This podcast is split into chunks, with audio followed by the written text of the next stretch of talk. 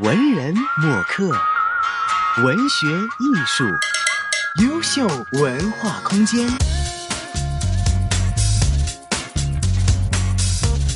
Hello，大家好，这里是优秀文化空间，我是主持黄子瑜。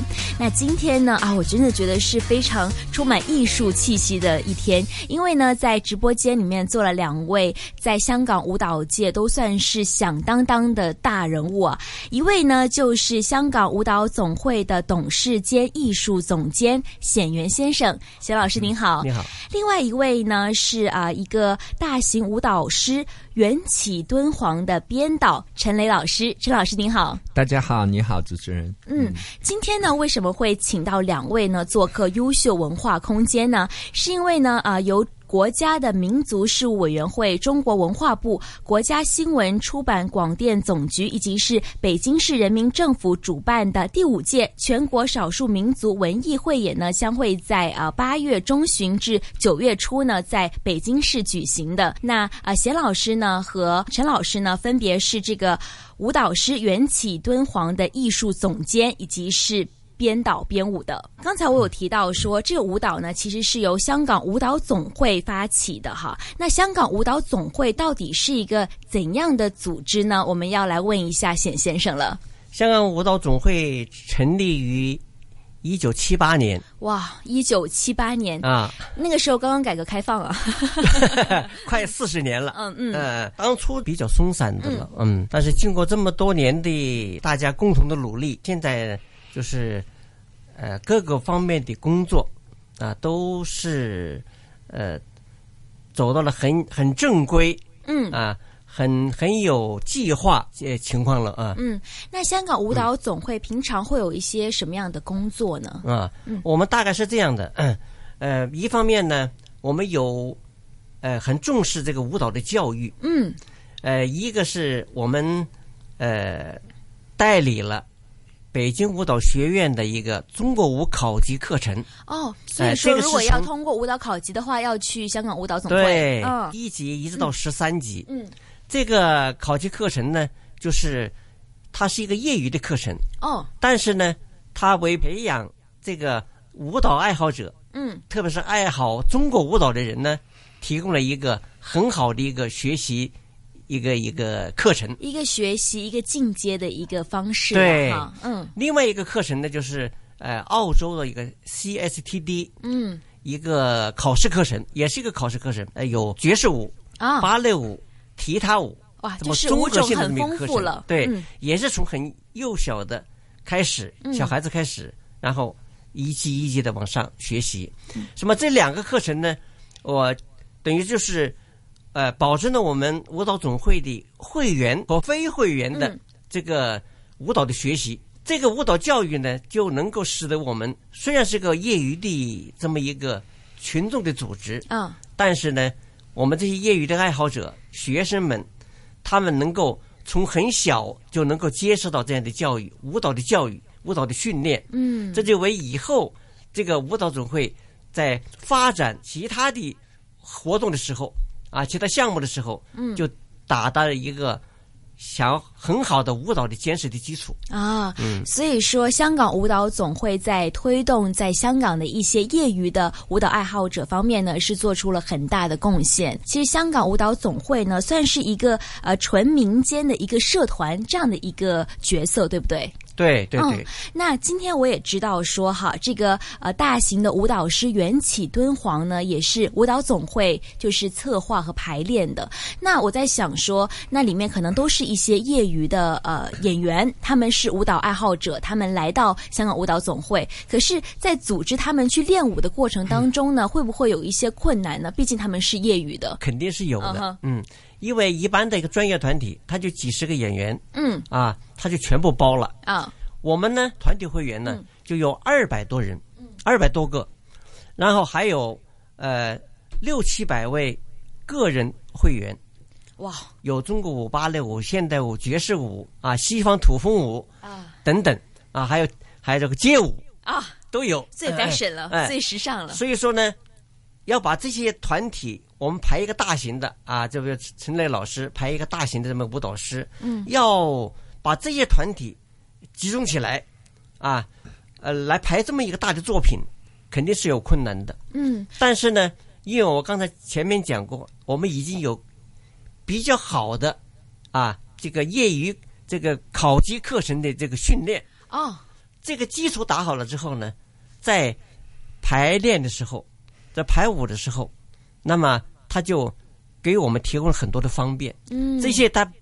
他就有一定的舞蹈基础了，嗯哎，他能够比较比较好的来领会老师的要求。啊，嗯。所以说老师都是专业的，而且是因为有这个呃舞蹈的考级的这个系统在，所以令到说业余也在某种程度上变成了一种专业。对，嗯。对对，呃，我们很多老师啊都是专业的，嗯，对。只不过是学生呢是是业余的，这个情况 是这样的。啊。而且这些学业余的学生，他们学学了比较成绩好了，嗯。然后呢，他们就又去考演艺学院，比如说哦，啊，这就等于是为专业的呢输送了人才，这是一个良性的循环，良性的循环。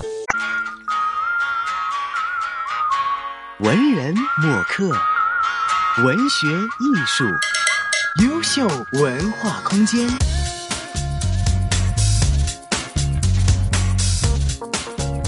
刚才呢，贤老师有跟我们提及“专业”这两个字，在一开始呢，我也没有跟大家介绍一下。其实呢，贤老师是一位非常了不起的，在香港舞蹈界呢，真的是做出了很多突出贡献的人。那么呃，贤老师呢，是在二零一六年呢，更加是获得了香港舞蹈联盟颁发的终身成就奖，非常厉害的一位呃人物。那贤老师呢，是在一九八一年就已经是定居香港了，然后不断的都是在推动舞蹈的工作。就像刚才说的，他现在呢是啊香港舞蹈总会的董事，那曾经也是担任过多个舞蹈比赛的评委啊，香港舞蹈总会的主席，也是香港儿童合唱团的顾问，在艺术界，在香港的艺术界是做出了很多突出的贡献的。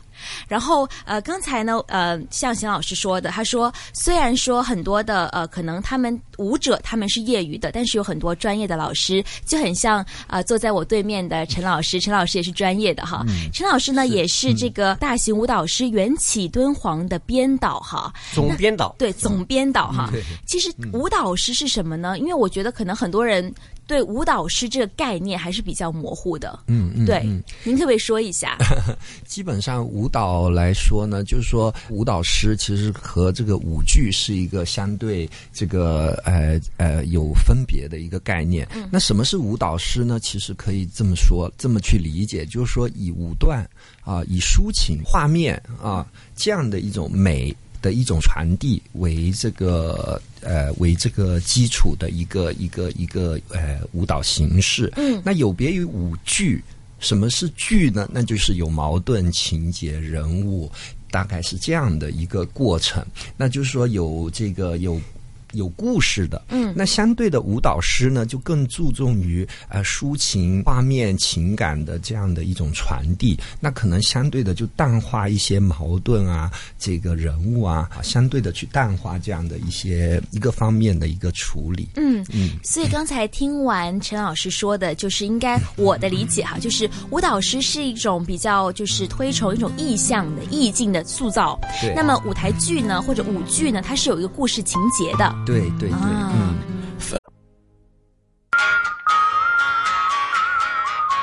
文人墨客，文学艺术，优秀文化空间。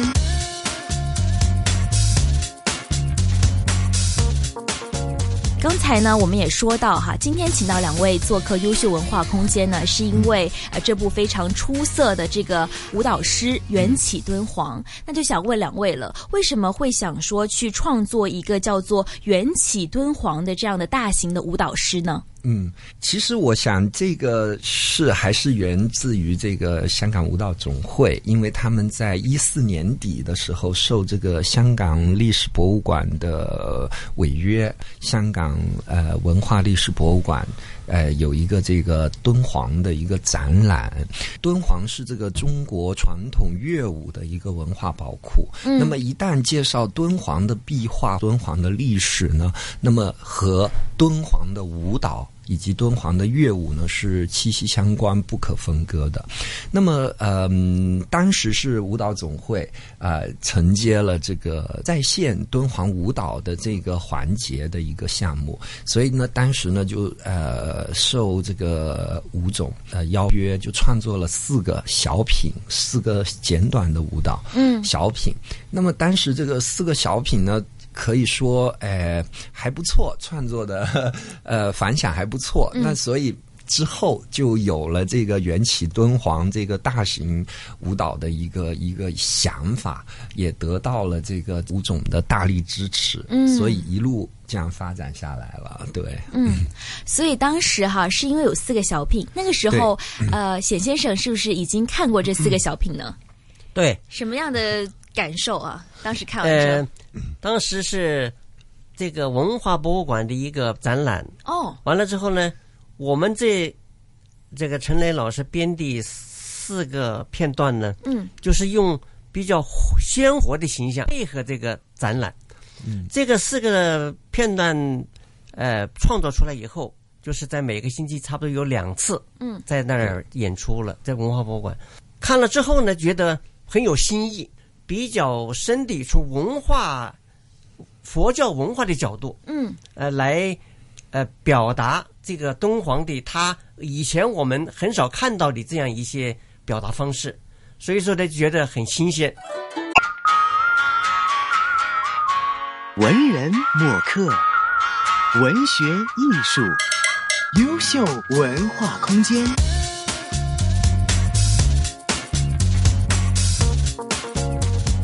我们刚才说到这个大型的舞蹈师缘起敦煌哈，敦煌呢，其实现在也是一个，呃，现在国家不是在推行“一带一路”嘛？对其实也是其中的一个原因，是不是？对，这也有也有有这个，我们也有这个呃因素在里边。这是四个片段，后来发展到我们想在这个四个片段的基础上做一台大型的这个节目。节目，嗯呃，那么呢，这里的考虑的基本的因素就是我们要呃宣扬中华文化。嗯。对哎，这而这个中华文化呢，当时我们也考虑到了，正好是我们的国家提出来“一带一路”。啊，那么这个中华文化呢，啊、在这个丝绸之路上面呢，它曾经呢，啊、有过辉煌，辉煌，对，丝绸哎之路哎的明珠，而一起一直到如今呢，到现在呢，它这个辉煌呢还是保存着。所以说，把这个敦煌这个文化能够体现在舞台上头，也是在从另外一个角度，从文化的角度来支持啊和赞扬我们“一带一路”的这个政策。嗯，对，所以说缘起敦煌把敦煌作为一个切入点，其实是有很多方面的原因的。第一是佛教的宗教的一些意味在里面，当然还有包括说想弘扬中国的文化啦，还有就是现在呃国家也是在推行的这个“一带一路”的政策哈。那其实这是一个非常大型的舞蹈室了，我就想问说，其实你们是花了多长的时间去编排呢？又或者说，陈老师在创作、在编排的时候，其实是不是已经自己亲自去过敦煌去采风呢？嗯，呃，其实很惭愧，就是一直都没有机会亲临敦煌去看一下这个这个呃实地的一种景致哈。嗯但是可以这么说，我觉得嗯，每一个中国舞出身的中国舞人对敦煌都有情结。为什什么样的情节？对，因为我觉得，嗯，小的，呃，因为敦煌的舞蹈实在太有代表性了，所以，嗯，就像跳芭蕾的人，哎。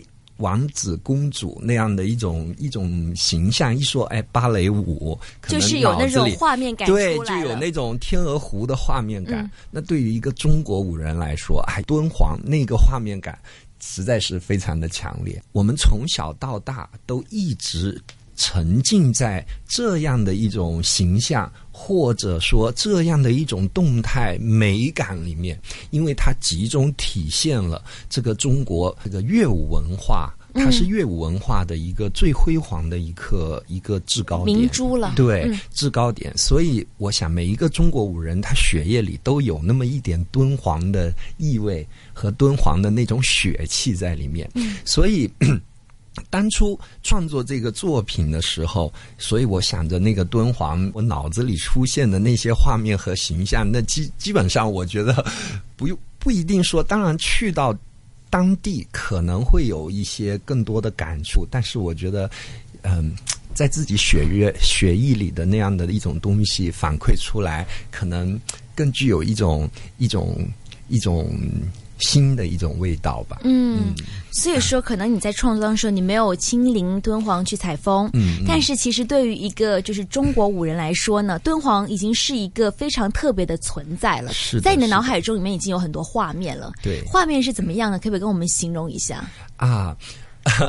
好，这个其实我觉得有两个方面。我觉得第一方面呢，也非常的这个呃，这个感谢这个当时文化博物馆的这个演出，呃，这个展览。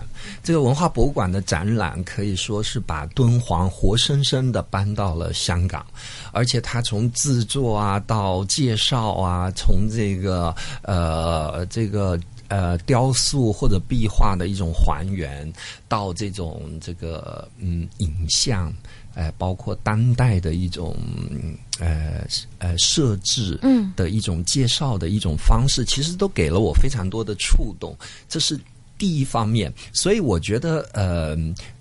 呃，我觉得我当时看那个展览，我我每周有两次这个演出，就是我排的那个小节目的演出，但是我每周呢都都把那个把那个展览再看一遍。我觉得，所以就是不停的在重复这样的一个一个一个一个，让我脑子。脑中的那种一种一种意象吧，慢慢的把它变成一种具象的一种一种一种一种一种状态。然后第二方面，当然就来自于自己的一个 research，嗯就是上网然后找资料啊。其实这一方面，其实更多的是一些文字的呃考古的这样的一些挖掘。啊，一些挖掘，因为毕竟他作为一个呃舞剧也好，舞蹈师也好，那只仅仅只有动态，那是绝对不够的。嗯那什么东西才是更深入的去去去去挖掘一些东西，然后呈现在舞台？那而这。